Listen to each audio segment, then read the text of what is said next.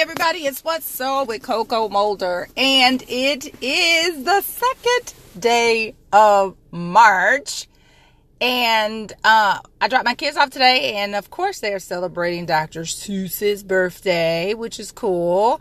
But here's the cool thing about the month of March it's also my birthday month, the whole month. Yes, I try to celebrate the whole month. I may not do anything extravagant, but I do love the fact that I am in the month where we face the springtime. So, what's so is that this past weekend I spent a four day opportunity in Boston.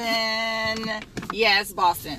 I, along with three of my colleagues, friends, we went over to Boston and we went over to Harvard. yes, Harvard. So we hung out at Harvard, right? Um, and we went over for a conference, a conference of color. Department of uh, their Department of Education, Harvard School of Education, put on a um, 100 year um, past, future, present um, program conference surrounding what people their alumni have been doing in the world of education in their communities. And they have the opportunity to come back and talk about the research or projects that they are a part of. And one of our colleagues Tomoko Wakabayashi is um, one of our good friends who is an alum at Harvard. So we tagged along with her and we presented our, our work on uh, resilience, Pontiac, um, Pontiac resilience, the, the, resilience of Pontiac, the city of Pontiac here in Michigan, um, where they have, you know, roughly maybe 60,000 people uh, in their city. And they went from a city that had essentially four high schools down to one now. They had um, three middle schools down to one now. And they had at least two elementary schools on each side of town, and they are down to essentially maybe four or five. And so that tells you that not only has the city lost some of its population, but there has been an overhaul in um, their education platform. And I know because they did, they were in receivership. And anybody who knows about receivership, the state takes over your school district and basically, you know, tells you how to get out of debt. And if you don't get out of debt, then you essentially don't need to be a school district. Well, we have been um, really, really talking about trauma informed care. I know you guys can probably go back and hear some of my uh, podcasts uh, related to trauma, but we you know, have been capturing the stories of resilience in the city of Pontiac. And it's amazing how when you give people a defined term of what they may be experiencing, it changes their whole outlook on life. Not saying that it's everyone that changes, but some people uh, will change because now they realize, like, oh, this is what that is. Maybe, just maybe, if I impacted that area of my life, then I, I could make some uh, formalized changes. Well, that's what we've been doing, and we have been doing it hardcore, right? There's no stopping us. So I think that systematically, if you are able to help a group of individuals, great. But if you are able to help all of those individuals on a larger scale, then you can change the dynamics of the city, right? So our focus has been early childhood. Like if we can reach the zero to five, then we can reach their parents and then we can help them with tools for parenting. Because of course, parenting is not easy. Nobody gives you a book and say, "Hey, read this book." And if you read this book and study, you'll be the best parent ever. No, because we're not medical doctors. That's what medical doctors do. If you read these books, if you study this, then you will, you know, practice you know, all of these surgeries and yada, yada, yada. And then you specialize and you're a heart surgeon, right? That's medicine. Parenting is not medicine. Parenting is being given an opportunity to shape and mold a child. And so if all you've seen in your lifetime as you were being shaped as a child is negative, negative, negative, it's kind of hard for you to be a parent and be positive, positive, positive. No matter what you're seeing, it's the experiences, right, that make a difference. And so, um, a group of us, you know, cross culturally and cross uh, professions, um, nonprofits, um, behavioral health supports, all of these things are at the table talking about how to make Pontiac stronger, how to help Pontiac build resilience because the city itself is very resilient, considering that General Motors pulled out of the city, leaving it devastated. That's just true. If you don't believe me, Google it.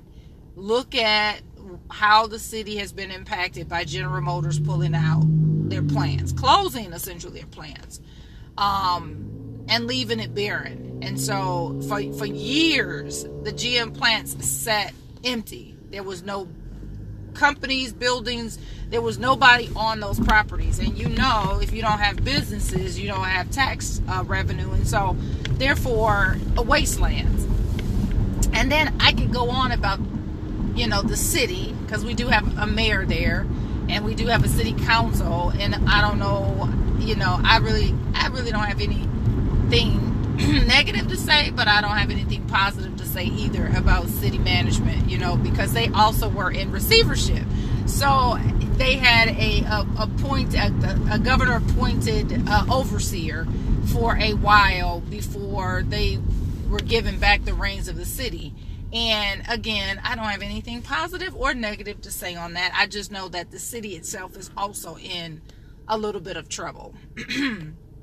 considering that they are out of receivership too. So now here we have the city out of receivership and you have the school district out of receivership. And so with that, you begin to rebuild your um, resilience.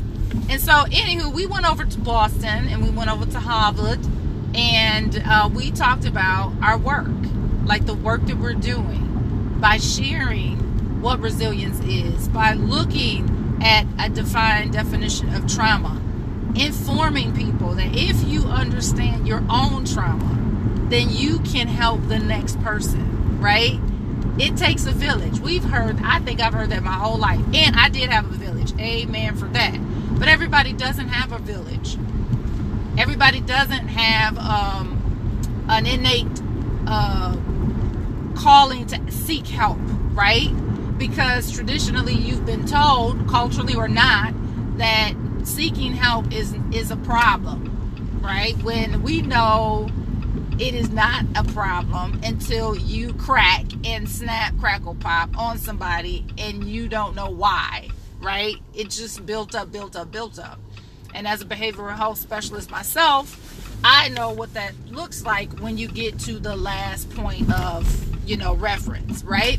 So, anywho, we were over there talking about all of the hard work we have been doing in the city of Pontiac, working with the school system, working with the uh, city, working with nonprofits, working with different agencies on understanding how you can build resilience in young people, how you can build resilience in families, how you can build resilience in businesses, how you can build resilience in the overall establishment, and then your city can make a turnaround. Your school system can make a turnaround. And so, uh, me and my girlfriend, Tomoko Wakabayashi, are going over to a meeting today with the school uh, district uh, to do their culture and climate meeting because we uh, spent some time at the high school. Remember, I told you they're down to one high school. We spent some time over at the high school with 64 behavioral health support specialists uh, doing um, screening the film resilience as well as breaking out in sessions to kind of see uh, in real time what the kids are experiencing and how we can be of assistance and what they need. Like what they need, you have to do a needs assessment to see how you can reach these young people because if we don't, right, we are going to see some devastating um, backlash from it. Because when kids don't have anything to look forward to, or look, you know, work towards, they become those adults that have no desire or whatsoever to be productive citizens. And if I'm lying, I'm flying. So, anyway, it was so fun hanging out over there in Boston and riding the subway. And, you know, when you come from a little small city, little small towns where everybody knows everybody, to go into a city like Boston and there's like skyscrapers and it's in the subway and you know public transportation and all of that kind of stuff it is like amazing it is i mean it is amazing um we tried to get the cheers too but it, it just we were so i mean all of that walking we did you know it wears on you especially when it's cold it was colder in boston than it was in michigan personally but whatever um and shout out to Boston Public Schools because we stopped by Boston Public Schools out the gate. Soon as we got off the plane, we went over to Boston Public Schools to just, um, you know, uh, drag their brains to see, you know, the work that they're doing. They're doing some amazing things in Boston Public Schools. So if you are thinking about being a teacher and you're trying to figure out where you want to go teach, go to Boston. Hint, hint, plug, plug. Uh, because they have figured out a way to draw people over there to their districts and they are doing amazing things with children um, zero to five. We did stop by the um, Children's Museum. that was hilarious, right? Because here are four uh, women with no children going into a children's museum, right? And it it was very interesting because they asked us for our IDs and told us you know, like you don't have any kids, and we're like, no, we're, we're just coming to see the museum, and it's like, but you don't have any, you're not meeting any children, and we were like, no, we're coming to see the museum, um, and I think the lady was like, well, like that's stupid. and so anyway, we ended up giving the lady our IDs, getting these badges because they have an unaccompanied uh, adult policy, right? If you don't have children, then I guess you're a weirdo. I don't know and you just can't be an elementary teacher or preschool teacher or you know somebody who works with children and you want to see what their children's museum looks like but whatever um, but it's a it's a, a really really um, neat place to take your children so if you're heading out to boston and you take the kids with you make sure that you stop by the um, children's museum um, it's more suited for children zero to five um, maybe zero to seven uh, than any you know anything older. So that was cool. Uh, and then we checked out um, yeah the Boston Tea Party. We talked we checked out the Boston Tea Party. So they got this Boston Tea Party museum. Um, it was pretty pricey personally, and so when she told us what the what the price of uh, the tickets were, we were like, eh, but you could go into the gift shop and you could go into the tea room and, and, and try the teas, the five teas that they were throwing over the, you know, over into the harbor. Um, it's a really neat place. Um, they have some amazing um, things to see there. Um, they let you go on the, the uh, ship, I guess a replica of one of the ships that um, they threw the, the tea away on, I guess. Um, but we didn't get a chance to go into that. But anywho, it probably is, you know, neat to hear people, you know, from that time period talking about the Boston Tea Party. So if you have, you know, history buffs, like my kids are history buffs, that's kind of neat. I did want to do the Paul Revere Trail, like you can you follow the pathway of Paul Revere. I think that's kind of fascinating. So of course, you know, for me, I'm like, ooh, that's kind of cool. So when I go back, there are certain things that I'd like to um I'd like to see. But yeah, Boston is very neat, right? Um, we stayed on the MIT uh, side of Boston, so MIT, Tufts, and Harvard are all in the same uh, space. It's so it's so neat, um, but not like it is here, where all of the the universities and, and stuff are like separate, and you know that you're on one campus from another.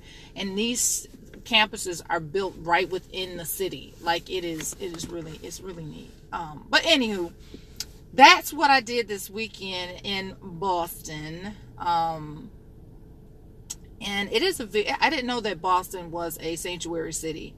And so you can see that it is also, um, it's that way that it is a sanctuary city. That the number of culturally diverse individuals in that city is just it's just beautiful. Um, whereas here, nah, it ain't nothing sanctuary about this state. and it's funny because people were talking to us and um, they they kind of know that like you know they they've done their research like they read our research prior to coming you know to see our poster presentation in our session or whatever and it was amazing to hear the things that people had looked up prior to coming to talk to us so i thought that was neat and um and then i ran into some duval county folks uh that actually uh work with my, my one of my good uh, girlfriends who teaches in uh, Jacksonville, her sister, and so they were running this campaign called I Am Not a Gang Member.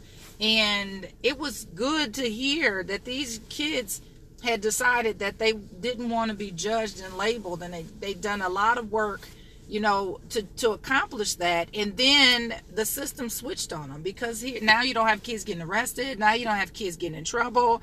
And these kids are really, you know, these black men, these black boys are making a decision to not be labeled and not be um, um, targeted and after talking with them um, and, and why they're running this why they were there at this conference this conference of color is because they wanted people to know that you can create a program where kids can overcome. However you also have to be prepared for people to be upset that you are making these changes.